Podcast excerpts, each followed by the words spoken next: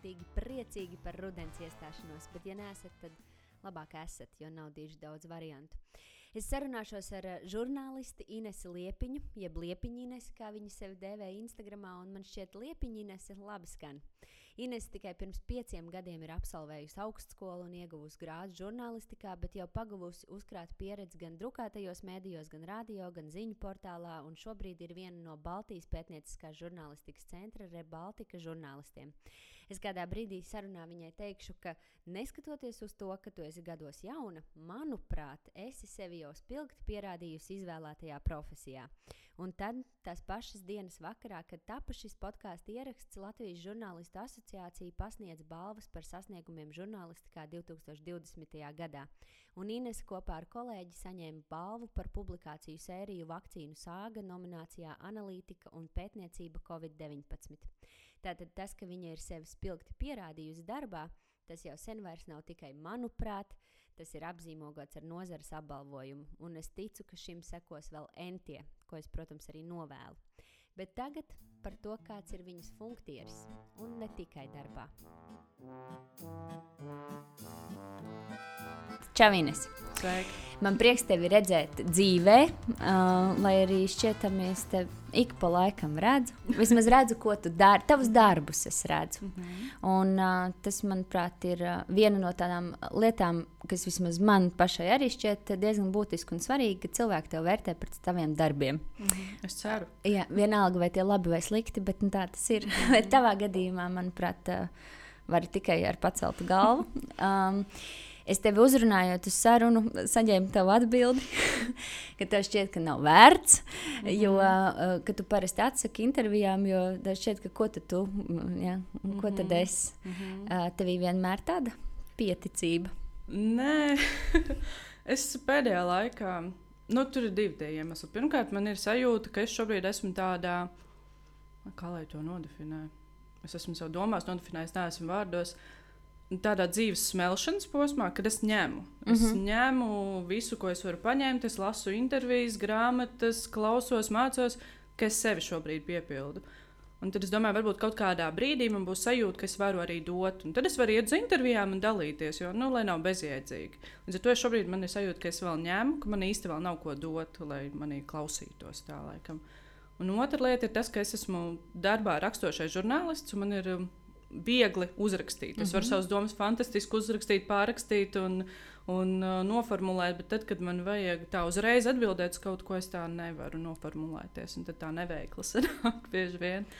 Un, uh, jā, nu es tāds lēns domātājs esmu, jo es pēdējā laikā ar vien biežāk arī saku vārdu nezinu. Jo agrāk man bija tā, ka man kaut ko jautāja, jā, man ir viedoklis par visu, es visu Mhm, kaut ko mhm. varu, un tā, un tad pēdējā laikā es kaut kā biežāk atbildēju, es nezinu, jo man vajag padomāt, un tad pēc kāda mēneša var uzrakstīt. Man draudzene kaut ko ir pajautājusi, ko tu domā par to. Un Es saku, es nezinu, pēc kāda mēneša viņai es varu uzrakstīt, es tagad zinu, ko es domāju par to. Un tāpēc tā saruna uzreiz tiešraidēm ir tāda, varbūt es daudz ko nezināšu atbildēt. Turklāt domas mēdz mainīties. O, jā, ne? noteikti. Es arī esmu no tiem cilvēkiem, kas saka, ka arī cilvēki mainās. Jo ir tas uzskats, ka cilvēki nevar Mhm, mainīties, kādi mhm, viņi ir, mhm, tādi viņi mhm. ir. Bet, nu, es pamperos nestaigāju, tad jau kaut kas ir izmainījies. laikam. Mm, un es iemācīsies ēst ar karotīti. Jā, arī, dzen. Tā kā kaut kādas pārmaiņas notiek, noteikti. Jā, mēs apgūstam prā, prasmes un uh, daudz un dažādas prakses un, uh, un iegūstam pieredzi. Uh, tādējādi kļūstot droši vien gudrāki, tur advancētāki un tam līdzīgi. Bet kaut kāds tas um, cilvēka kodoliņš droši vien jau ir tas, par ko visi saka, kas ir tas nemainīgais. Kaut kas tur droši vien ir tāds, lai arī. Mm, es laikam arī vairāk s- liecos piekrist tiem, kuriem saka, ka cilvēki ir spējīgi mainīties. Jo īpaši, ja mūs nereti maina tādi ārēji apstākļi, kurus mēs nekā nespējam ietekmēt, noteikti un tie jā. ir tie notikumi, kur tiešām ir dzīvi mainoši. Tāpēc man arī bieži ir grūti noskatīties uz to, ka par kaut kādu pazīstamu cilvēku, nu, piemēram, cilvēks ienāk politikā, un mm -hmm. tad Mhm. vēl kā ārā kaut kāds viņa viedoklis pirms desmit gadiem. Jā. Ok, tu viņam vari atgādināt, bet viņš noteikti var teikt, es tā vairs nedomāju. Un tu nevari viņam pārmest to, ko viņš teica pirms desmit gadiem. Vienīgi tu vari pārmest to, ja viņš joprojām tā domā. Jā, tad viss fajn. Bet nu, cilvēkiem mainās viedokļi. Es skatos uz sevi pirms desmit gadiem. Konservatīvākais cilvēks pasaulē vienkārši nu, pavisam cita ines. Un tagad ne. īsti liberāli. Es sevi neiedalu tādās politiskās kategorijās, bet uh, esmu atvērta. Es teikšu tā, mm. Tu vispār kategorizē lietas vai, vai cilvēkus vai būšanas un notikšanas. Ja tu man jautātu pirms gada, es teiktu, jā, es esmu ļoti kategorisks cilvēks mm. un uh, esmu pret neliešiem, pret stulbeņiem un pret visu pārējo. Bet es cen, pēdējais gads ir bijis ļoti pārdomu pilns, kā jau visiem, es domāju, un es esmu palikusi nedaudz mierīgāka. Varbūt nosvērtāka, mazāk kategoriska. Es joprojām esmu pret neliešiem un stulbeņiem, bet uh, es varbūt neiešu ar karogu un nekliekšu viņiem to sejā. Tā es mm. esmu pieņemošāk noteikti. Un, uh, lēnprātīgāk, laikam tāds būs vārds, kas padomāšu desmit reizes pirms es kaut ko teikšu. Nu, ne tagad, bet vispār. Tāda principialitāte arī droši vien kaut kādos šā, šādos brīžos zūd. Nu, kā kategorisms, tā arī tāda savu principi. Nē, Tiek... principi gan nē. Tie, tas ir kaut kas, kas man dzīvē ļoti svarīgs. Tie mani principi, un kā man saka, draugi, dzīves biedrs un visi tā, tu dzīvē daudz nesasniegsi. jo es esmu tāda ļoti ētiska, un man pārmet, ne pārmet, bet dzīves biedrs bieži smējas to ar savu ētiku tik tālu dzīvē netiks. Bet man atkal šķiet, ka tieši savas ētikas dēļ tālu dzīvē tikšu, jo es nepārkāpju kaut kādiem saviem principiem dzīvē. Bieži vien tas man iegriež, varbūt gan finansiāli, gan visādos mm -hmm. citos. Bet, ja tas ir kaut kas apšaubāms, kas man nav ne par prātam, ne par sirdī, ne par manai ētikai, ne, es tajā neiesaistīšos noteikti. Un turklāt tu saglabāsi uh, vismaz savā acīs to tīro sirdsapziņu, un tev jau tikai ar sevi tur, turpmāk ir dzīvē jādzīvo. Jā, tas ir pats galvenais, ka es ejot vakarā gulēt, jo ar tīru sirdsapziņu, sirdsapziņu un varu mierīgi aizmigt. Jo es bieži domāju par tiem cilvēkiem, kas dara varbūt ne visai smukas lietas, un es bieži domāju par to, kā viņi guļ naktī. Varbūt saroda. Bet, zin, kā, man, jā, man šķiet, ka viņi, viņiem tas funkcijas ir cits, un tur uh, viņi. Noteikti mierīgi guļ. Ir droši vien kaut kādas uh, nemierīgākas reizes. Jā, jo man vi... reizēm, nu, mans prāts strādā tā, ka es varu iet gulēt, un tad viņš tāds. A, tu atceries, ko tu pirms pieciem gadiem otrdienā pateici tai sievietei? Man ir tāds pats. Klasika. Kā, jā, tas tā, es nevarētu. Nē, tāpēc es sevi turu prom no apšaubāmām lietām noteikti. Mm. Vienmēr sakot, es uzņēmos pilnu atbildību. Mēs tā norunājām par šo sarunu, uz manu atbildību par to, ka būs vērtīgi tajā klausīties. Jā. Un, uh, es vēl aizvien turu savu atbildību. Noteikti šo, no šī principa neatkāpjos. Uh, jo, manuprāt, vērts ar tevi runāt ir vairāku iemeslu dēļ, bet es pasakīšu varbūt to savu subjektīvo uh, skatījumu.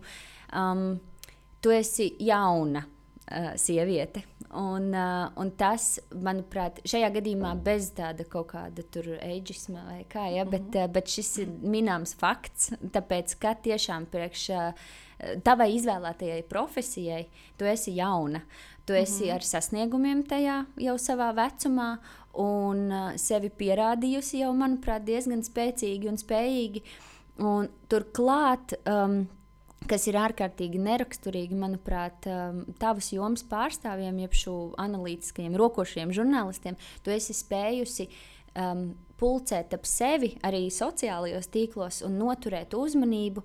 No, es ticu, daudz ļaudīm, kuri varbūt ikdienā nepatērē to mēdīju, ko tu radi, vai mm -hmm. nu, tā, tevis radīto saturu, mm -hmm. bet tu spēj to nodot šādā formā. Tu esi atradusi veidu, kā uzrunāt cilvēkus, mm -hmm. un, un tas ir diezgan fenomenāli. Jo, uh, Uh, nu es nezinu, es neesmu veikusi ārkārtīgi milzu izpēti, bet es teiktu, ka tu esi vienīgā tāda, jo lai arī tavi kolēģi varbūt ir ar uh, skaļākiem vai zināmākiem vārdiem, mm -hmm. viņu panākumi šajā ziņā nav tik ievērojami. Nu, varbūt uh, tas jaunības faktors man to dod, ka es vienkārši varu būt labāk. Tavs burbulis ir vienkārši nu, jā, nu, tas, ka pirmkārt viņi burbulis, patērē to. Otrakārt, es varbūt sociālos tīklus labāk saprotu nekā cilvēki pēc 40 vai vēl kaut kā.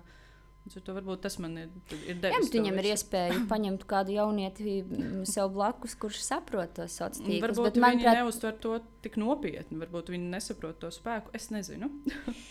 Jā, noteikti arī dzēn, bet es vēl aizvien palieku pie sava, ka tas ir tavs tāds fenomens. Okay. Jo tev, piemēram, nu, neskaitot to, ka tu, eh, informācija, ar ko tu dalies, ir eh, vērtīga, tev, tavs pasniegšanas veids, tavs uh, humors un, uh, un tas, kā tu spēj ieterpt lietas vārdos, arī tava estētiskā acis uz lietām noteikti spēlē lielu lomu. Un, Nu, un... es pieņemu šo. Jā, jā Es es, tā kompliments arī ir noslēgusies.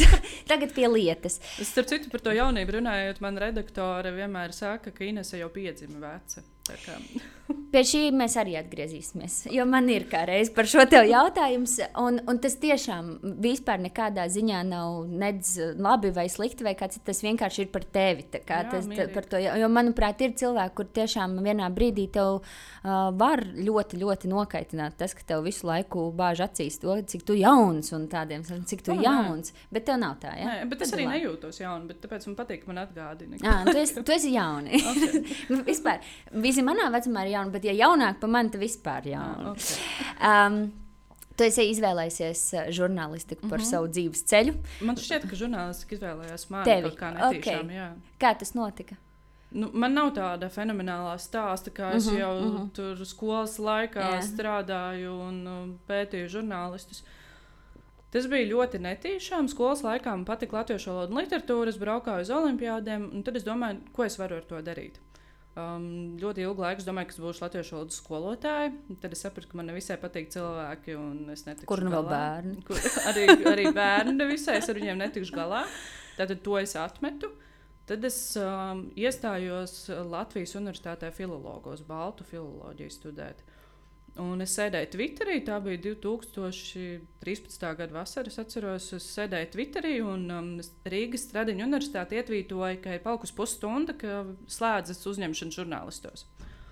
Man bija tāds, hei, hmm, pusstunda, es dzīvoju ķēngaragā to laiku. Nu, varbūt man jāiesēž taksī. Kaut kāda bilde man bija palikusi no tām, tās pirmās stāšanās reizes Latvijas universitātē, kurš pirms mēneša bija iestājusies un uzņemta. Un es iekāpu taksī, es aizbraucu, es iesniedzu dokumentus, es tur tiku un aizgāju tur. No filologiem izņēmu ārā dokumentus. Tas bija kaut, tas bija kaut kāds, jā, tas bija kaut kāds mirklis. Es kaut kad biju apsvērus, man bija prātā tā doma, bet es neko nezināju par žurnālistiem. Es atceros, pirmajā lekcijā, kad man jautāja, kādu žurnālistu tu zini, nu visiem jautāja. Es vienīgais, ko es varēju nosaukt, ir Lato Lapsa un Agnese Kleina. Mm. Tagad Man bija tieši tāds plašs priekšstats par žurnālistiku. Bet uh, kaut kā es ļoti strauji tajā iegāju pēc tam. Kā Tas attīstījās labāk nekā varēja. Tas ir attīstījies mm. -hmm. ļoti veiksmīgi. Jā. Un tagad tu droši vien ļoti labi arī un skaidri apzinājies, eh, kur tu esi iekūlusies. Ja, ja stājoties eh, universitātē, tev vēl nebija Mm. tādas nojausmas, tad tagad jau tev droši vien ir diezgan kristāli skaidrs, ko tas darbiņš paģēra un eh, Kas ir no te- žurnālistika? Es sapratu, tad, kad es jau nokļuvu tur. Mm. Ir kaut kas tāds, kas tevi pārsteidza, ko tu negaidīji, vai ņemot vērā, ka tev nebija expectācija, varbūt tad viss bija tāds negaidīts pārsteigums. Man nebija pārsteiguma, es visu to pieņēmu. Ah, ir šī tā, mm. -hmm. ok, sapratu, tagad mēs darām tā. Man, jā, man tiešām nebija nekāda expectācija, es nesapratu, ko tas nozīmē. Kā žurnālisti strādā, es visu pieņēmu kā, kā jaunu lietu, tā tad ir jādara šitā. Kaut kāda pārsteiguma jau nāca vēlāk, kad es ar savu ētisko, tīro sirdsapziņu, ko es vienmēr Mhm. Esmu un morāli, kad es sāku redzēt, ka ne visi mani kolēģi tādi ir ka ne visiem tas ir dzīvesveids, ka ir cilvēki, kas var mm, rakstīt apmaksātus rakstus, nevis tādus, kas viņiem tiešām rūp. un Tas man tā, tā nedaudz nobiedēja kaut kādā brīdī. Es domāju, ka es varbūt negribu šajā jomā strādāt. Viņa ir samaitāta, un te nekā laba vairs nav. Bet nu, kaut kā es vēl esmu noturējusies. Mm. Un arī savu morāli neesi pazaudējis. Vēl nē. Bet, eh, bet ir bijuši tādi mm, kārdinājumi vai piedāvājumi, vai, eh, vai tev vienkārši tiešām tā ir eh, sanācis, ka, ka tu vari darīt savu darbiņu ar tīru baltu sirsniņu un, eh, un, un Man šķiet, nedomāt, ka piemēram, īsti kaut vai par finansēm. Jau būsim reāli. Nu, parafrāzējot šo, tas nozīmē.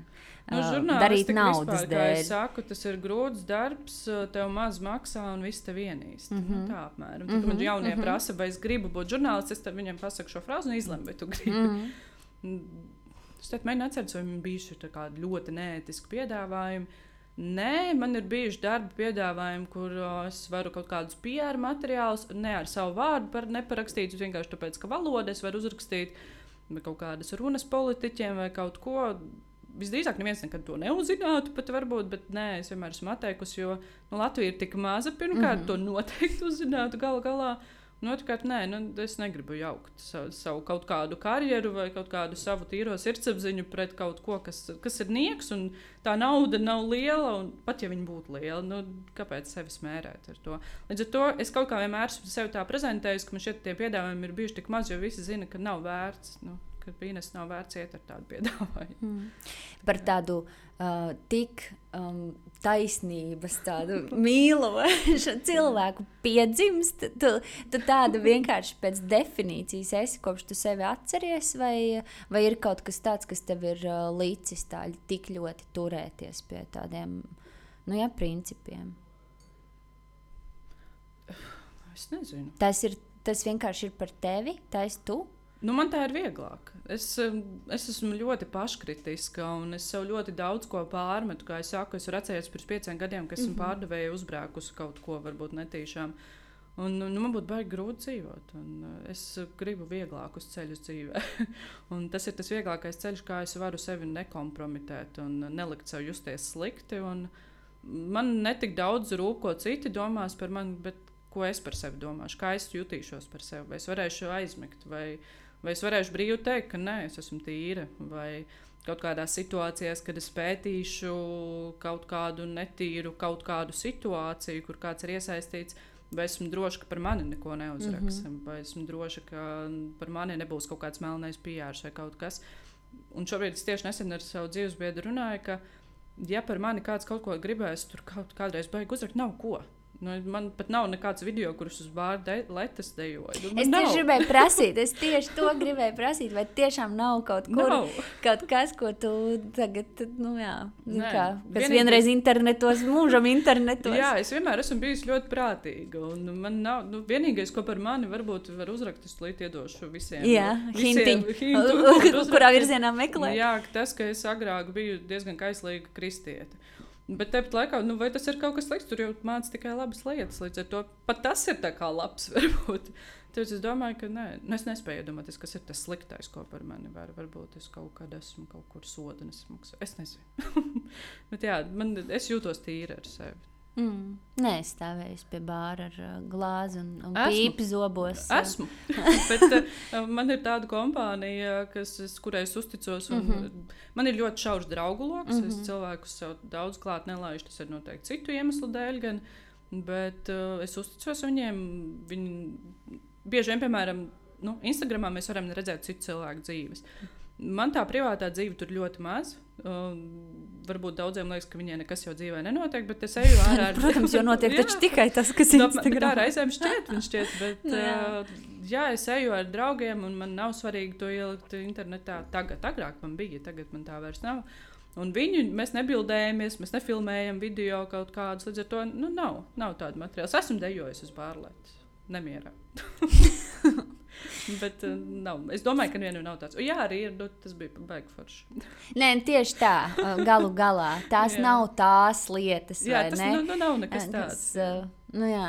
Mēs visi arī zinām, ka Ilza Jaunalksne ir jautājusi telefonu sarunā, kā kāsīt uztīt. Jā. Un vai tad tam dēļ viņa kļūst par sliktāku žurnālistu? Smieklīgi, ka patiesībā tas bija baigais pārkāpums kāpēc teicu, beigas. Bet, nu, tas bija nu, liels pārkāpums, ka viņai tās sarunas un viss tika noklausīts. Un ka tas nonāca publiskajā telpā, lai kaut kā viņu kompromitētu.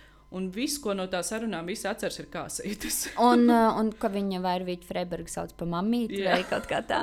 Jā, un tās nav divas tās lietas, kuru dēļ man personīgi, piemēram, Ilzas vietā gribētu zemē ielīst. Nu, jā. aktu mūžs. un, uh, tas nekā neietekmē viņas darbu kvalitāti. Nu, jā, nu tieši Pilnīgi tā. Pilnīgi nekots par viņu neliecina. Man arī vienmēr šķiet, tad, kad noplūst kaut kādi kailu foto, mums mm -hmm, ir bijis mm -hmm. Džeinai, kad bija. Jā.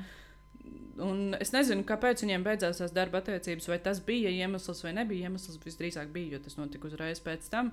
Nu, man tas liekas savādi. Nu, jā, visi zem drēbēm ir kaili. Vienkārši mm. šī sieviete ir nokļuvusi publiski ne viņas izvēles dēļ, bet tas ir iemesls, lai ar viņu pārtrauktu darba attiecības. Nu, tiesa vai? Nu, es nezinu. Man tas nešķiet nekas slikts. Ka sievietei ir kaila. Nē, protams. Jā, tāpēc es nobildēju uz klubam, un visiem viss mierīgi. Viss skaidrs. À, nav, nekāds, nav nekāds WhatsApp saraksts. Vispār nekur neko nevar pārtvert. Tad uzreiz pām un ir. es atrisināju problēmas. Uh, jā.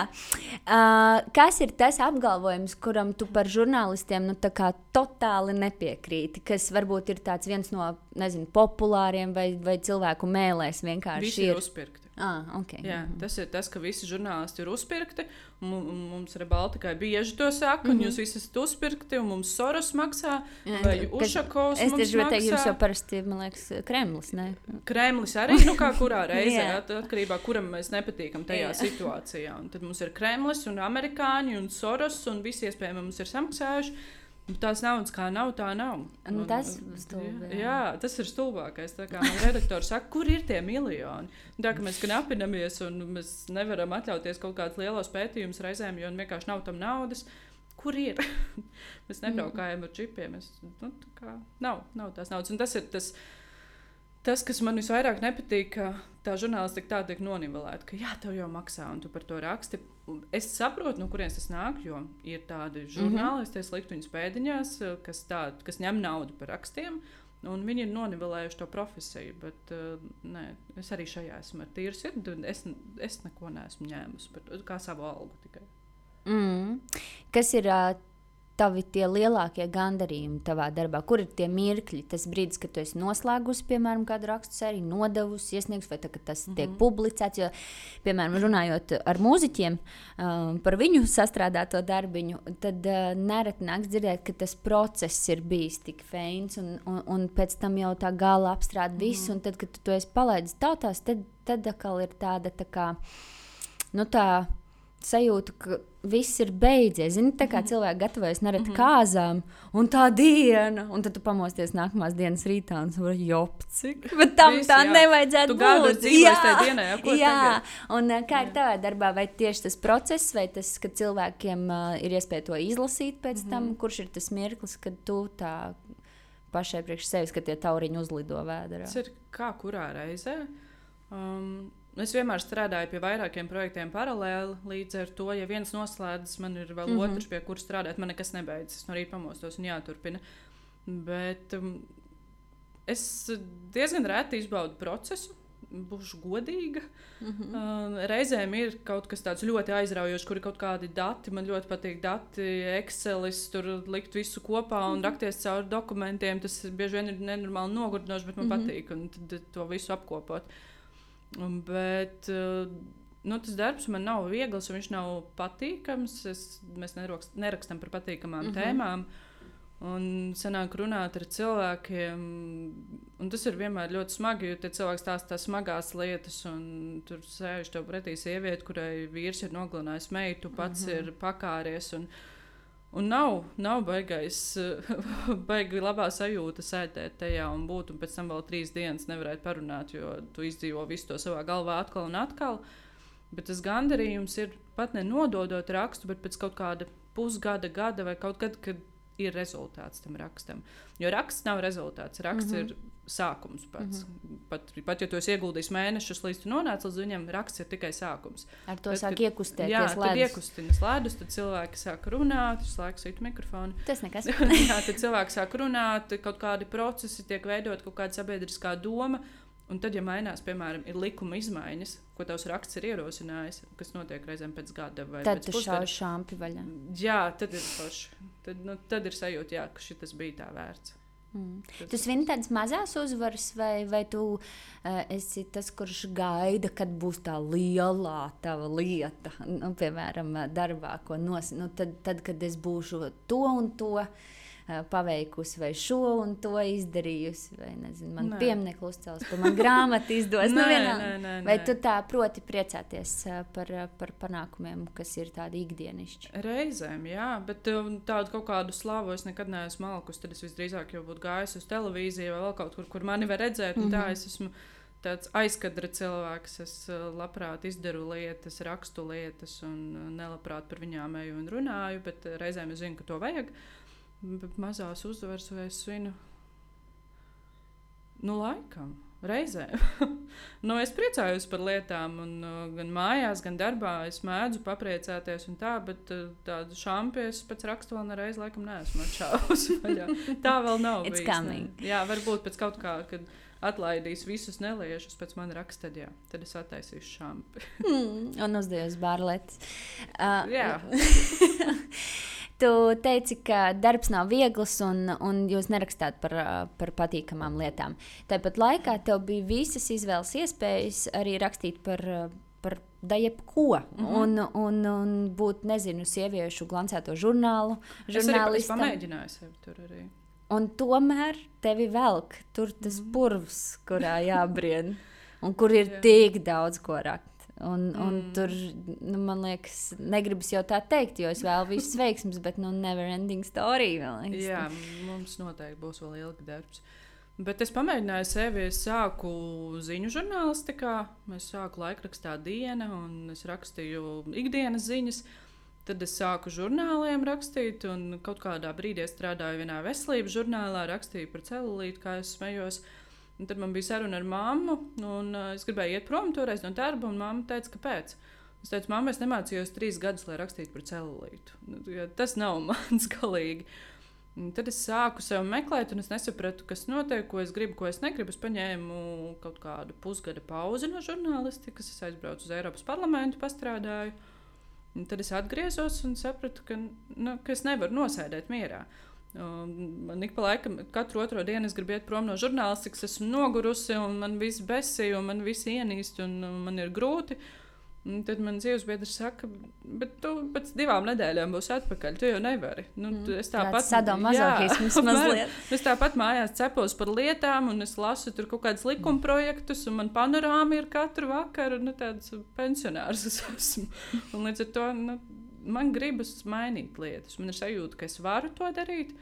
Un uh, man būtu žēl izniekot to potenciālu citās lietās. Un, un tad droši vien ir vieglāk darīt, nekā noskatīties no malas. Jā, tur jau ir tas droši, jā, man reizēm ir zinu, kā to izdarīt. Tad kāpēc man to nedarīt, ja es zinu? Un, uh, Nu, man liekas, ka žurnālistika vispār ir tāds bieži vien, nu, skaidrs, ka ļoti dažāds ir tur ceļojumu žurnālistika uh -huh, uh -huh. un izklaides un tā tālāk, kas nav ne labāk, ne, sli ne sliktāk, vienkārši citādi. Uh, Bet tie, kas iet uz tām ziņām, analītika, nu, tie ir tie žurnālisti, kas grib izglābt pasauli. Un es to pasauli katru reizi man ir sajūta, tad, ka kaut kas nedaudz mainās, ka kādu pasauli esmu izglābusi. Vienam cilvēkam būs labāk, diviem cilvēkiem būs labāk, bet tas jau ir tā pasaule nedaudz ir izglābta.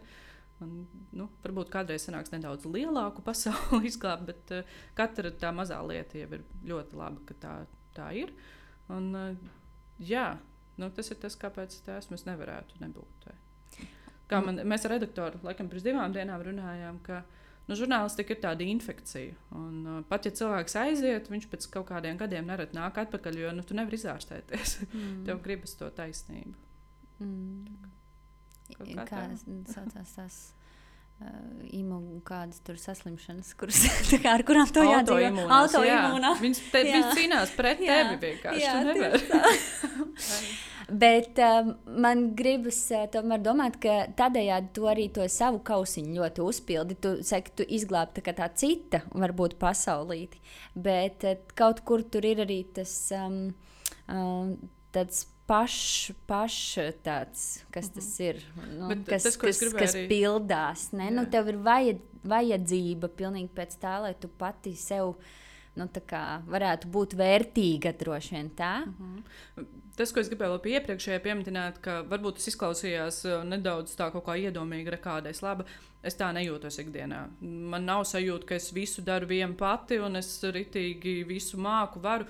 Es uh, joprojām sev stāstu, cik daudz man ir jāmācās, cik es nemāku žurnālistiku, cik ļoti daudz es nemāku lietas un cik mazais vēl esmu tajā visā. Uh, Un, uh, es vairāk stāvu klāt procesiem. Man, mums ir komanda, un es tur piedalos. Es reizēm varbūt kaut kādu pavisam mazu lietu esmu tajā izdarījusi. Bet man ir sajūta, ka nu, es to savu kaut kādu pienesumu esmu devusi. Es noteikti šobrīd nevaru teikt, ka es esmu wow, mega krūta žurnāliste. Es esmu tādas lietas panākusi. Nē, nē, es esmu tādā ceļa sākumā, ļoti pieticīgi vēl, un varbūt kādreiz kaut kas būs. Bet šobrīd es, man ir sajūta, ka es stāvu blakus vēsturei Mm -hmm. Tas ir tas žurnālistikā. Varbūt, tad, ja tu jautā par to kausu, man ir sajūta, ka stāv blakus uh, vēsturē, kas tiek rakstīta. Un es esmu epicentrā tajā visā, un es varu būt, un es varu zināt, un, un pastāstīt citiem to. Un tas dod tādu Nu, reizēm ir arī kaut kāds skaidrs, ka tu zini vairāk nekā citi. ir tāda svarīguma sajūta, kaut kāda nesliktā nozīmē, Varbūt. bet tu, tu sev jūties. Nu, tev nu, ir interesanti jā. reizēm, jā, es zinu, tu nezini. tā, nu, ir kaut kāda pieeja. Tad nāc mājās un saka dzīvē, es zinu, a tu nezini. Īstenībā bieži vien, jo tā varbūt ir tāda neierasta lieta. Mēs runājam daudz par darbu mājās. Jā. Bet uh, tad, kad es esmu kaut kādā pētījuma procesā, nu, man ir jāsargā savi avoti, un es viņus tik ļoti sargāju, ka arī dzīvesbiedrs nezina, ar ko es tiekos. Mm -hmm. nu, viņš nezina bieži vien, pie kā es strādāju. Kas ir uh, varbūt pārlieku liela piesardzība, bet arī tā es jūtos labāk. Un pēc tam, kad nopublicēju, tad viņš uzzina, ko, pie ko esmu strādājis, un tad viss ir kārtībā. Tā kā, jā. Mm -hmm. Kas ir tie vājie punkti, kuros tev var, var tā iešaut? Nu, tā, man liekas, es tik ļoti sevi nu, apmūrējusi, uh, nu, tā lai tiešām nu, tu pati justos droši, justos mm -hmm. labi, mm -hmm. dzīvo ar tīru sirdsapziņu, un tu dari savu darbiņu pēc labākās gribas un, mm -hmm. un, un prasmēm un visa. Uh, Bet uh, droši vien ir kaut kādas tādas, labi, es nezinu, varbūt skaidrs, ka droši vien negribēs atklāt, bet vai vispār ir, vai tu pati jūti sevi, ka tev ir tādas tās vietiņas, kur tai mūrī ir kaut kāda cauruma, kur var. Kur var uh, Noteikti. Es nezinu, nezinu, vai jāstāsta viss tagad, lai tu tiek cauri tam mūrim. Nē, bet nu, kāpēc man ir tas mūrs? Un mūrs nav labi. Mūrs nevienmēr ir labi. Es to jūtu arī ikdienā. Man ir, es jau teicu, man ir ļoti šausmas draugu lokus, un arī viņi reizē man saka, kā, kāpēc tu nelaidi mūs klāt. Lai gan man šķiet, nu kā? Bet jūs esat vienīgie, kas zina visu. manā mājā. apmēram. Kā, jūs esat tie, kas zina visvairāk. Cik vēl vairāk es varu pielaist klāt, bet viņiem ir tāds sajūta, ka esam distancēti. Bet uh, tas laikam ir saistīts vienkārši ar kaut kādu manu bērnību, kas ir uh, nevisai priecīga, nevisai patīkama. Uh, Un tā ir man iemācījusi, ka nu, tev ir par sevi jāpastāv, tev ir sevi jāaizsargā. Tev nav, tev nav neviens cits, kas par tevi iestāsies. Tu esi sev, un tev ir jātiek galā. Un tas ir tas, kas man ir apkārt, un tāpēc es sev varbūt reizēm pārāk daudz sargāju. Es esmu dzirdējusi sarunās, tevi sakām, ka tu mm. nāc no nelabvēlīgas ģimenes, to saprotot šobrīd, un jā. tajā brīdī, kad tu tajā dzīvoji, tad tev tas bija. Nu, jā, okay, tā tā, jā, tieši tā, tam ne, netika uzkārtas jā, jā, nekādas uh, zīmītes un bir, birkas. Es, nu, es redzēju, ka citās ģimenēs ir citādi, bet nu, man bija tā, kā bija, un es to. Nu. Tajā brīdī man, nu, man nekas neatlika. Man bija kauns. Es atceros, es dzīvoju ar lielu kaunu, tādu apziņu.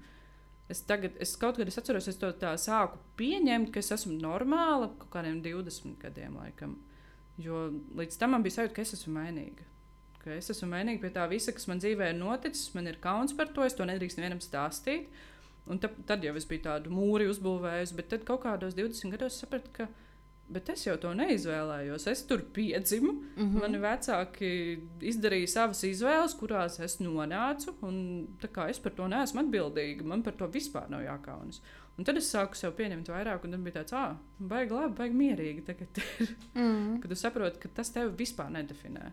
Bet tas, tas tāds baigais ceļš ir uh, līdz tai mm -hmm. sevis pieņemšanai.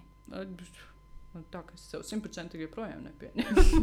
Man šķiet, ka tie ir tādi ļoti avansēti mm. cilvēki, kas saka, jā, es sevi mīlu, un skatos mm -hmm, spogulī, un cik mhm, esmu skaista. Mm -hmm. Katru rītu. Jā, jā, apmēram, nē, nē, nē.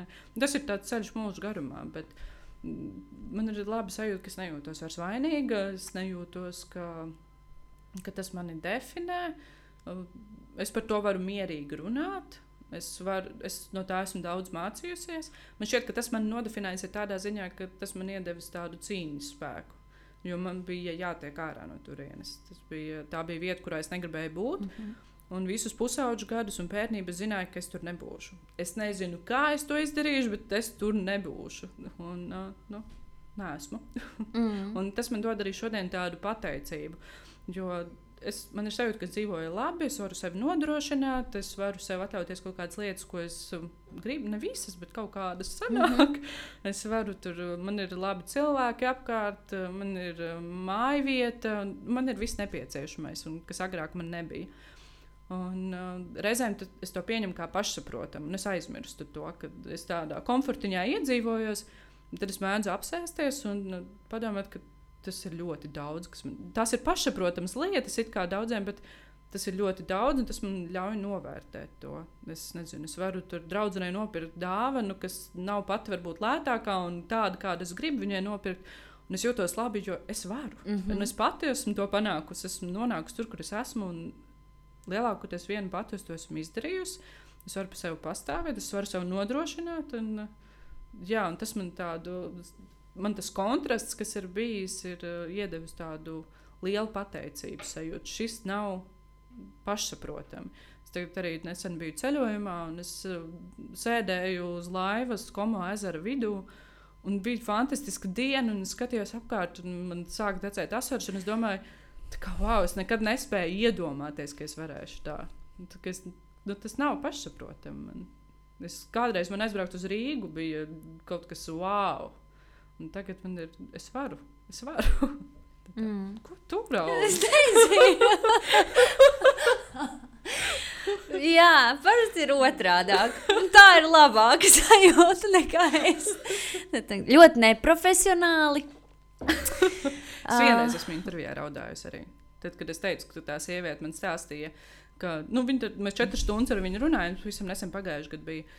Viņa stāsta, kā viņai vīrs ir sitis viņu, kā viņš, viņš ir ņaudzis viņu, kā viņai viņš nogalināja meitu, kā viņš pēc tam pakārās, sadedzināja visas viņas mantas. Viņa stāsta tur tādā mierā, un viņa rāda man bildes no morga, un es nevaru. Nu, tā, man, es saprotu, ka Ines šis ir maks neprofesionāli, tu nevari tā darīt. Es noturēju, un tad, tad kad mēs braucām prom, man, vis, man visas lūžas bija vaļā, un es nevarēju. Tas bija tā. Mm. Mm. Bet nu, mēs laikam esam cilvēki. Protams, ka es uh, atceros arī vienu interviju ar um, mm, Dvīnīšu mammu, kurai viņš dzima priekšlaikus, un mm -hmm. viens bērns ir vesels, un otram ir pavisam švaki. Un, un, un tur man šķiet, uh, nu, ir tik muļķīgi iedomāties, ka kāds, jebkurš, kas sēdētu mammai pretī, kur to stāsta un visu to savu stāstu mm. spētu vispār savaldīt mm. savas emocijas, nu, tad, protams, tas tur elpu nevarēja ielikt puņus līdz zodam un viss pārējais. Pēc tam tik mm. vienkārši griez ārā kaut kādas tos kadriņus, kur ir galīgi, galīgi, galīgi mm. slikti. jā, nu parasti mhm. žurnālistiem māca to, ka jums ir jābūt ieturētiem. Jā, jā. Tā, bet, nu, mēs visi esam cilvēki, un es nedomāju, ka kāds, kāds apvainosies, ja kāds ir augs. Tā, ka, protams, ka nē. Um, Man gribas tev par to tavu bērnības pieredzi mm -hmm. vēl jautāt, un par to, kā tev tagad kolēģi saka, ja tu piedzimi jau veca. Mm -hmm. Vai tev nešķiet, ka tieši tas, kādos apstākļos tu dzīvoji, mm -hmm. bija tas, kas lika tev vienkārši ātrāk pieaugt? No, jo totāli. tev jau nebija variantu. Nu, ja? no. Totāli, jā. Mm, to es esmu arī tagad sapratusi, ka kaut kādā mērā tas man ir devis lietas, to cīņas sparu un apziņu, ka es esmu tikai es esmu sev un tikai es varu sev palīdzēt. Un ka man tas ir jādara, un kaut kāda cīņas spēra, un to kaut kādu ātrā izaugsmi, ka man jāiet uz priekšu, nevar apstāties, man jāiet uz priekšu. Jo es gribēju tikt no tā ārā, un kaut kādu plānu man bija jābūvē, kā es to izdarīšu. Un tas noteikti iedeva tādu, jā, jo nu, man visu laiku bija jāizstāv. Man nebija tāda plezīrīgā bērnība, mm -hmm. kuras varu tur braukt pie omas uz laukiem, vai, vai es nezinu, tur ceļojumos ar vecākiem, vai, vai kaut kādas tādas lietas. Man bērnības ainas, ja es atceros, tad man tas ir piedzēries tēvs, kurš stiepjas uz gultu, vai, vai kaut kādas tādas lietas neredzēt. Kaut kādas varbūt skaistās atmiņas arī ir, bet mm, pārtrumpotās sliktās bieži vien. Un tas noteikti iedeva, jā, nu, man tajos brīžos, kad tēvs bija plostā, man bija jāpastāv par sevi. Man bija jāizdomā, ko es ēdīšu. Tev bija jākļūst par vecāku. Jā, tajā brīdī es kļuvu par Jūs vecāku. bijāt mainītās lomās. Jā, jā, un tad um, zināju, ka man jāiet uz skolu, man ir kaut mm -hmm. kas mhm. jāvelk. Man ir kaut kas jāēd, un kaut kas jādara, un kā, cik ilgi jārēķina, cik ilgi viņam līdz uh, plosta beigām varētu būt. Mm. Un kad viņš būs atpakaļ normā, kad es varēšu atslābt kā man par viņu parūpēties, lai viņš sev nenodara pār mm. tajā situācijā. Jā, tas noteikti visu laiku bija tāds. Un tad kaut kādi bērni apsmēja skolā, tad vēl tev jānocietinās, jo tev sevi jāaizstāv. Ir, un, un tad kaut kādi bērni apsmēja sētā, jo jums nav elektrības mājās, un viņi redz, ka jums ir svece. Es atceros to stāstu no bērnības, kad Viņi prasa, kāpēc jums ir svece, vai jums nav elektrība. Un, nu, viņi zina jau to, bet es nezinu, ka viņi zina. es esmu mazs, es vēl kaut kādi seši gadi. Uh, Un es saku, nē, nē, mums ir elektrība, bet uh, mans tēvs ir ļoti romantisks. Mums patīk, ka mums mājās ir sveču gaisma. Un, un es visu laiku domāju, savā galvā šitos visus kaut kādus attaisnojumus, kā, kā sevi attaisnot par kaut ko, ka nē, mēs neesam slikti. Lai gan nu, es arī nebiju slikti, bet man liekas, ka es esmu atbildīga par šo. Es tulīt izdomāšu, kā savu tēti aizstāvēt un pastāstīt bērniem kaut ko, kas ir netaisnība. bet man liekas, ka visi man tic un viss ir skaisti, bet tā nebija noteikti. Nu, jo vecāki jau apkārt arī runā.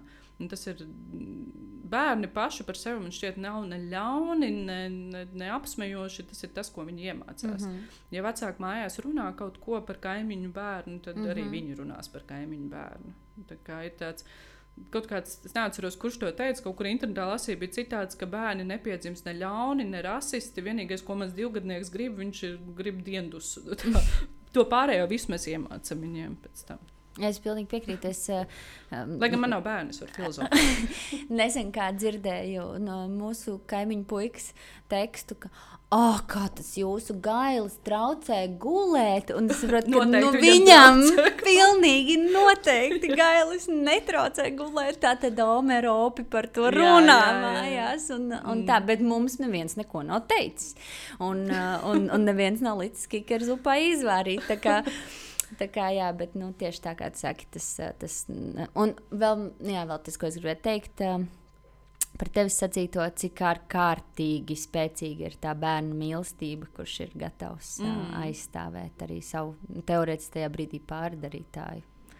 Es nu, nekad uz viņu neesmu skatījusies. Tā. Viņš izdarīja kaut kādas izvēles, kuras mani ietekmēja. Uh, Bet es nedomāju, ka viņš to darīja apzināti. Nu, jā, nē, nu, protams, tā bija bet, nu... viņa alkoholisms, ir slimība, un tā viņam sanāca. Bet, uh, jā, jā nu, man šķiet, ka mēs visi mīlam savus vecākus, neatkarīgi no tā, kāda viņi ir. Un es savu tēvu līdz kaut kādai ceturtajai klasē gribēju apprecēt. jā, jo man liekas, tā, es nesapratu, ko tas nozīmē. Man liekas, ka tā ir tāda augstākā mīlestības forma. Mm -hmm. Un es atceros, es stāstīju savai skolas audzinātājai, ka, tad, kad es izaugšu lielu, es teicu, precēšu tēti. Un viņai teica, ka šis nav pareizi. mm. tad es sapratu, pēc tam, laika, nu, varbūt labi, es viņu neprecēšu. mm. Tas ir ļoti klasiski, ka meitenes grib precēt savus tēvus, un, un arī otrādi, manuprāt. Bet, um, bet es zinu, ka tas, ko bērniem tajā brīdī ir tā forši pateikt, ir, ka tas ir ļoti mīļi un ļoti jauki, ka tu tā esi iedomājusies. Bet tas nebūs iespējams. Bet galvenais, mm. lai viņam nenorok jau saknē, tā kā nē, to nevar, jo nu, viņš jau precējies ar mani, ar mammu. nu, tā, un tad viņam hlabām sabrūk vispār visa ilūzija par, jā, par mīlestību un tā tālāk. Kas tavās acīs ir veiksmīgs piemērs? Kur, kas ir tās kvalitātes, kas piemīt cilvēkam, lai tu viņu saredzētu kā nu, jā, tādu veiksmīgu piemēru? Vienalga, vai tas ir tavā profesijā vai vispār, kā tu raugies, piemēram, uz. Mm -hmm. Mēs visi iedvesmojamies vienā vai otrā virzienā, mm kā darīt vai nedarīt. Un, ja ir tie foršie piemēri, tad kas ir tas, ko tu pamani, kas tev liek domāt? Man šķiet, ka no katra cilvēka var paņemt kaut ko ja viņš ir par 90% nelietis, viņam varbūt 10% ir tie labie. Mm -hmm. Un no tā var kaut uzstāšanās ko prasmes. Piemēram, uzstāšanās prasmes. Vai, nu, bieži vien mēs skatāmies uz uh, kaut kādiem cilvēkiem, kas ir apzaguši valsti, un visdrīzāk viņi ir labi ģimenes cilvēki. Mm -hmm. Viņi rūpējas par savu ģimeni. Visdrīzāk. Jā, viņi neliež, viņi visi mūs ir apzaguši un tā, bet es ticu, ka viņi ir mīloši tēvi vai vēl kaut kā. Nu, neviens cilvēks nav universāli slikts. Līdz ar to no katra cilvēka noteikti kaut ko var paņemt. Un, uh, tāpat kā neviens nav universāli slikts, neviens nav universāli labs. Un es, ir, ir kaut kādi cilvēki, uz kuriem es skatos profesionālā ziņā. Man liekas, fantastiski žurnālisti, fantastiski profesionāļi. Es skatos un lasu viņu intervijas, mēģinu saprast, pierakstīt kladē, kā viņi veido teikumu formas, vai, vai kā viņi dabūja informāciju ārā no tā cilvēka, un, un iedvesmojos un mācos tā. Bet es zinu, ka viņa privātā dzīve ir vienkārši nu, purvs. Nu, tur mm. neko es tur nevaru mācīties. Un tad es skatos cilvēkiem, kas varbūt nav neko kā karjerā sasnieguši. Viņi ir mierā ar to, viņiem ir labi ar to. Viņiem ir uh, fantastiska ģimene, viņi ir mierā ar sevi. Viņi nostrādā savu darbu no 9 līdz 5, un tad viņiem ir hobiji, un viņi ceļo, un viņi izskatās laimīgi. Un tad arī to tur var mācīties, lai ir tāds līdzsvars nedaudz. Es, jā, par, man nav tāda, man nav velku. Es skatos uz cilvēkiem un varu no katra nedaudz kaut ko paņemt. Mm. Es tieši aizdomājos par uh, sievietēm žurnālistikā, un ne tikai varbūt. Um, nu jā, analītiskā vai kā, bet, uh, bet jo īpaši tādos vadošos amatos, arī izklaides um, formā, mm -hmm. piemēram, medijos. Tā, nu, nereti uh, tās uh, ir dāmas ar karjeru, bet bez, bez ģimenes dzīves. Un man ir bijuši dzīvē tādi daži reality mm -hmm. čeki, paskatoties un saprotot, šis ir tas, ko es negribu.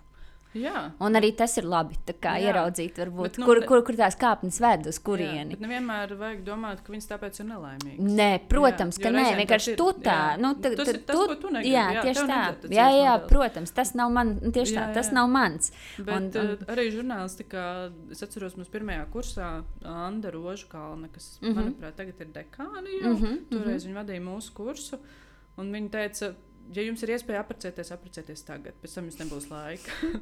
un um, varbūt uh, citās žurnālistikas formās ir laiks, bet uh, šobrīd man ir vairāk laika privātajā dzīvē, bet bija posmi, līdz es tiku līdz šim posmam, kurus mm -hmm. var izvēlēties nu, tā, ka man privātajā dzīvē nebija laika. Un, un tad man bija visādi ultimāti, vai nu es vai darbs, un man bija nu, labi darbs.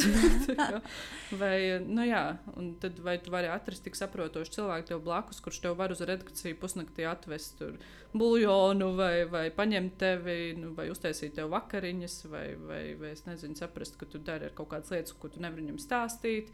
Vai ka tu esi stresaina jau otro mēnesi, vai nu, jā, tur jābūt ļoti saprotošam cilvēkam blakus. Vai arī tur jābūt dienas romānam, kā manā gadījumā ļoti saprotam. Mēs ļoti labi sapratām, viens otru, kāpēc tieši 12. naktī kaut kas vēl ir jāmontē kaut kur, vai jā, kāpēc kas ir tāds. Nē, man tā jā. nav bijis. Es, es vienmēr esmu turējis no maksimāli prom es arī līdz tai vienai dienai. jā, jā, jā. Un tur tu neko vairs ne, ēnu neko. Kā ir tā, ir, zini. um, tu esi cilvēks plānotājs vai tu esi tāds go with the flow? Plānotājs. Mm. Man, es vispār esmu kontrole.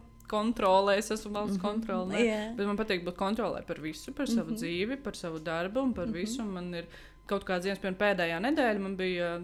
Es atnācu no atvaļinājuma, tāds plēsies, man ir ļoti foršs noskaņojums, un, un man tāds, nu, lēnām iestrādāšos to līdzi, un redaktors ir tev piekdienā jānodod šis raksts wow, man viss sakriež uz čokurā. Es saprotu, ka nu, man ir vēl miljonus darbu un ir atvaļinājuma laiks. Tu nekur nevienu mm -hmm. nevari saprast, nu, dabūt nekādu informāciju, neko. Un bija tas, ok, es saņemos, es paņēmu klādi, uzrakstīju pirmdienu, otrdienu, trešdienu, ceturtdienu, piekdienu, pa stundām saliku, kas man ir jāizdara. Un vienalga, kā es to izdarīšu, izdarīšu. Un tad es jā, kontrolēju pa stundai, kā es mm -hmm. to daru. Un, un arī dzīvē, jā, man patīk saprast, ko es darīšu brīvdienās, vai ko es citreiz. Es neko neieplānoju, es guļu, skatos Netflix, bet, nu, lai gan tas ir ieplānots arī reizē. bet, nē, man patīk būt kontrolē, un tas reizēm ir slikti. Jo es nevaru strādāt komandā bieži vien. Man ir grūti grupu darbos būt, jo es zinu, kā ir labāk. man vajag. Bet eh, tā kā es esmu kā tu teici, diezgan jauns žurnālists. Es ļoti cienu, ka mana, manā komandā visi ir vecāki par mani. Mm -hmm. Līdz ar to tur es neko nekontrolēju. Tur man ir uh, respekts, tur man ir, es zinu, kas no viņiem var mācīties, un ka viņi kontrolē nedaudz mani kaut kādā mērā. Bet visu pārējo savā dzīvē es kontrolēju. Un, Jā, kontrole, totāla kontrole. Te ir, te ir monarhija vienkārši. Es tik ļoti, ļoti māju ar galvu, īpaši par to komandas spēlētāju un, un, un vien, vienītī darītāju. Es ārkārtīgi labi to saprotu, un arī par to kontrolu frīku. Uh, kas mīt nereti mūsos. Tā, bet, zinā, ejot laikam, un, protams, atkal jau visādiem dzīves pagriezieniem, mm. pavērsieniem, jo īpaši, ja kāds piepildījies ģimenē un tam līdzīgi, mm. viss šis, protams, arī brūk mm. un jūk un tā, un tad tu iemācies atkal. Ma mazliet arī atlaist tos grožus, bet es ticu, ka tiem, kuri kā, sirdī ir kontrolfrīki, mm. tādi tie arī ir. un, Varbūt ne tik daudz kā kontrolfrīks, bet man Un tas, ka tā nedrošība visu to bērnību un pusauģu laiku, tad man tagad vajag būt drošībai. Man mm -hmm. visam vajag plānu A, plānu mm -hmm. B un reizēm C. Nu, tā, gan privātajā ziņā, gan darbā. Tad, kad es sāku draudzēties ar savu dzīves biedru, es īrēju istabu ar draugiem kopā. Mums bija nu, noīrēts dzīvoklis. Un tad, kad mēs jau ar mani dzīves biedru sākām dzīvot kopā, es vēl gadu īrēju to istabu. A, nu, jā, lai, ja nu man, tas ir mans plāns B. man vajag, man vienkārši vajag, lai viņš man ir. Es tur nereizi ne, nebiju tajā istabā. Man tur stāvēja kaut kādas mantas, un tā, bet man viņa ir. Man ir, mm -hmm. man ir mierīgi, man ir droši, man viņa ir. Nē, tas rada tavu sirds mieru. Jā, un, un viņš arī toreiz teica, ja tev tā ir mierīgi, īrē. Nu. Mm.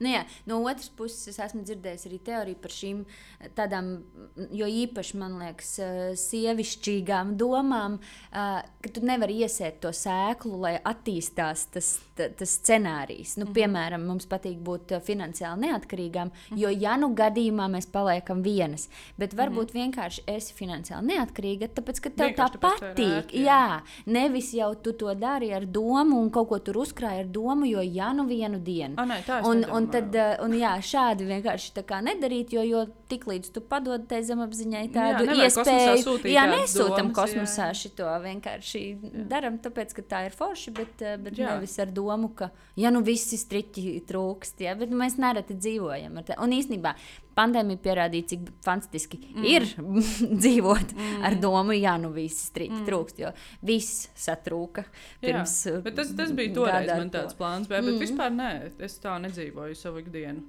Man patīk, ka man ir fonā kaut kas, ja, lai man droši, bet, eh, bet tā nē, es, es nestrādāju tikai tāpēc, lai ja nu mēs izšķirsim. Nē, šis par attiecībām Jā, sanāca. jā, Tas jā. ne, tā, tik, Bet ne tā, tikai, es, bet bet vienkārši vispār. tā, Jā. tie ir ļoti izplatīti viedokļi. Jā. Mm.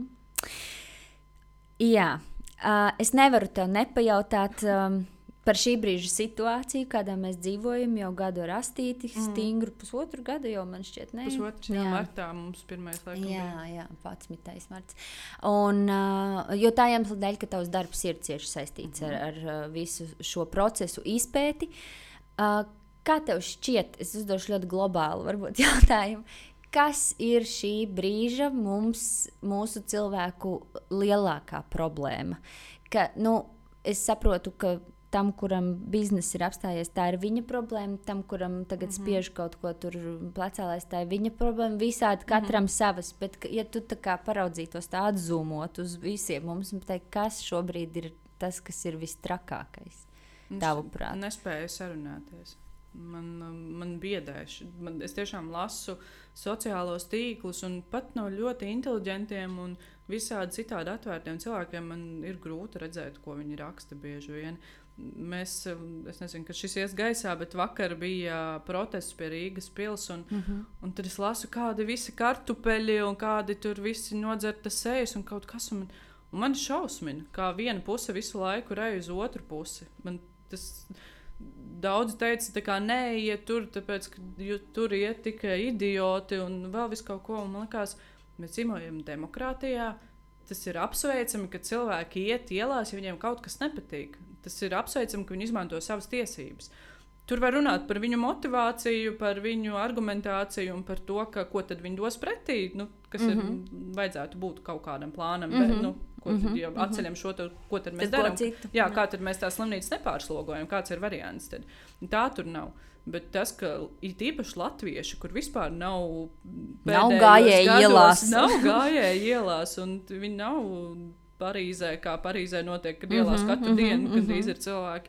Nu, tas ir ļoti apsveicami. Es, ne, man šķiet, tā apskaukšanās no vienas uz otru pusi visu laiku. Man šķiet, ka es pati pat esmu kaut kādā brīdī bijusi tajā vienā pusē, kur es zinu visu labāk, un, un, un, un kādi jūs uh, tie kartupeļi otrā pusē, bet no tā es esmu tikus vaļā.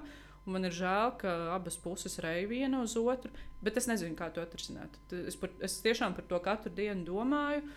Un, uh, Mēs nezinām, kā mēs varam sarunāties. Un tāpēc es parasti vienkārši no šīm sarunām tā mēģinu izvairīties, mm -hmm. ja es esmu nepazīstamā sabiedrībā mm -hmm, vai kaut mm -hmm. kur. Jā, jo Jo- tu nevari Jā, zināt. kurā brīdī kāds mm. uzkarsīs. Bet man gribētos, lai mēs varam viens uz otru skatīties mierīgāk un neapsaukāties. Un, un neuzskatīt sevi par labāku nekā citi. Jo bailes var, bailēm nav jābūt pamatotām. Un ir skaidrs, ka cilvēki baidās no kaut kā. Vai viņi ir gatavi klausīties, vai viņi ir gatavi kaut ko mainīt, tas ir cits jautājums. Bet uh, tas, ka kāds baidās vai kaut ko, tas nav nekas apspiešanas vērts. Nu, noteikti nē. Un, jā, tas man biedē, ka mēs nespējam sarunāties. Bet es tiešām nezinu, kā. Es domāju par vakardienu, un es tiešām teicu, ka nu, tas ir apsveicami, ka cilvēki pastāv par savām tiesībām, bet otrs, ka viņiem nav, nu, nav ko dot pretī, neko nedod pretī. Bet es sapratu, ka tas dialogs nav iespējams ne tikai šajā situācijā, jo mums ir dažādi izējas punkti. Ja es saku, labi, atceļam vakcīnas, ko mēs varētu darīt, lai nepārslogotu slimnīcas? Bet es izēju no šī punkta. Ir pandēmija, viss ir slikti, mums ir mm -hmm, kaut kas mhm, jādara. Mm -hmm. Viņš iziet no punkta, pandēmijas nav. Mm -hmm. Vīruss nav īsts, nu, ne mm -hmm. visi, bet daļa. Un, uh, mēs nevaram sarunāties. Mums, mēs vienkārši nākam no pilnīgi dažādiem punktiem, un mēs, nu, mēs nevaram argumentēt par kaut ko, kur ir dažādi izējas punkti. Mm -hmm. jo, jo runa nav par vienu lietu šajā gadījumā. Jā. Runa ir vispār katrs, katrs par savu bezmaz. Tāpat kā kad runā par um, homoseksuāliem cilvēkiem. Mm -hmm. Un tad, kad man uh, saka, tas ir slikti, jo tā saka Bībele. Bet es, tu nevari to man teikt argumentu. Nu, tas nav mans izējas punkts. Es tev citēšu citu grāmatu, bet tas mm -hmm. būs tavs izējas punkts. Nu, nē, un tāpēc tā diskusija bieži vien tieši tāpēc vienkārši nevar izveidoties, jo mēs katrs stāvam uz sava plauka. Vibrējam citos viļņos. Citos viļņos vibrējam. Mm -hmm. Tāpēc, jā, es par to arī vakar domāju daudz, un es nezinu, es nezinu kā. Bet tas, ka mums būtu jābūt iecietīgākiem un laipnākiem vienam pret otru, pat ne tikai tādās tēmās, nu, ka tu ej, nu, pasaki tai pārdevējai, paldies, ka tu ej ārā no veikala vai pasveicini, vai nu, mazās lietas, mazliet jaukāki vienam pret otru. Tā ir. Šis labi. ir vienmēr tas, kas tā, tik ļoti iegriež, atgriežoties no ceļojumiem, piemēram, mm. kur, kur, kur tā nereti ir. Un ne jau tā, ka citur ir zāle zaļāka un tam līdzīgi, bet, bet dažkārt tiešām, jo īpaši tur sāksies drūmais laiks. Un mēs atkal visi ietīsimies šallē. Tu piev, nu, tūlīt kaut kāda ritīga ezotērija, kas sākšu laist ka tu pievelc to, ko tu, nu, tu pievelc to enerģiju, ko tu pats izstaro. Tu nu, vibrē kas, tajā vilnī, ar kuriem tu kopā vibrē. Nu, tas... Ja es eju priecīgi pa ielu, un ja es kādam pasaku, ka viņam ir skaists kurpes vai viņai ir skaista kleita, Tur ir pretī smaids, un tur notiek kaut kāda Protams. enerģijas apmaiņa pavisam cita. Un, ja es te dusmīgajai pārdevējai, kuriem man brūk virsū, ka es nevaru atrast naudu, pateikšu paldies, un ja, lai jums jauka diena, arī viņa kaut kādu mm -hmm, nopauzēs. Mm -hmm. Nu, ja tu ej ar tādu atvērtu un jauku at, attieksmi pret cilvēkiem. Nu, gadīsies pa kādam sūdam, es atvainojos, bet viņi būs mazāk. Mm. Un, un tā kā tu jau būsi pats diezgan pozitīvi sev uzlādējis, tad, tad, tad tas tevi neietekmēs. Tas tev nesabojās dienu. Mm, tas ir tas, ko es vienmēr saku, uz manas kapakmeņa skrāpējiet, citējiet, attieksme veido attieksmi, un mm. tas ir neizbēgami. Bet, ne, bet tā nav skaidrs, ka nevienmēr tā sanāk. Es, un tīpaši es vispār esmu diezgan negatīvs cilvēks. Līdz ar to es mācos, es katru dienu mācos, un es jau esmu iemācījusies teikt labās lietas un, un darīt labās lietas. Bet tas nevienmēr sanāk. Un šorīt man viss bija slikti. Es pamodos un izrādījās, ka nav siltais ūdens. Ai, man, nu, ir, labi, un man ir netīri mati. Un es viņus iztaisnoju, un es izēju ārā bez lietus, ar, jo spīd saule. Un es esmu saules brillēs, un es pārēju 5 minūtes, un man sāk gāzt lietus. Un es esmu iztaisnojis matus, un viss ir slikti. Un man nav matgumija, lai viņus savāktu. Es ieeju pēc kafijas un izlaisu sev virsū to kafiju. Es domāju, nu, nē, kas vēl šodien varētu būt. Un tad es braucu pie tevis, un es biju tāda miegaina, un lietas līst, un viss slikti. Un tur man bija ļoti fantastisks taksometrs šoferis. Mēs izrunājām ar viņu kaut ko, un bija tā, ah, viss forši atkal. Redzi, un tu vari būt tas viens jā, jā. elements katrā jā, dienā. Jā, jābūt tam ķēdes mm, posmiņam. Jā, kādam. tieši Noteikti. tā. Mm. Es tev vēlu būt tam ķēdes posmiņam, uh, jo iespējami biežāk ikdienā. Un paldies tev, Mīš, par sarunu. Ah, ir jau galā, tas bija ātri. Mēs varam vēl kaut ko tādu. Nē, tieši ātri pagāja. Mēs varam off-rekordā, es tev izstāstīšu vienu stāstu, um, kas pie manis glabājas jau ilgi, bet es negribēju to.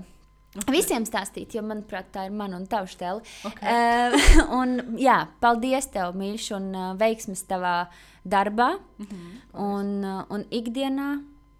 Nu, forši, ka tu pafunktierēji. Nu, prieks man te bija arī būt. Ciao. Ciao.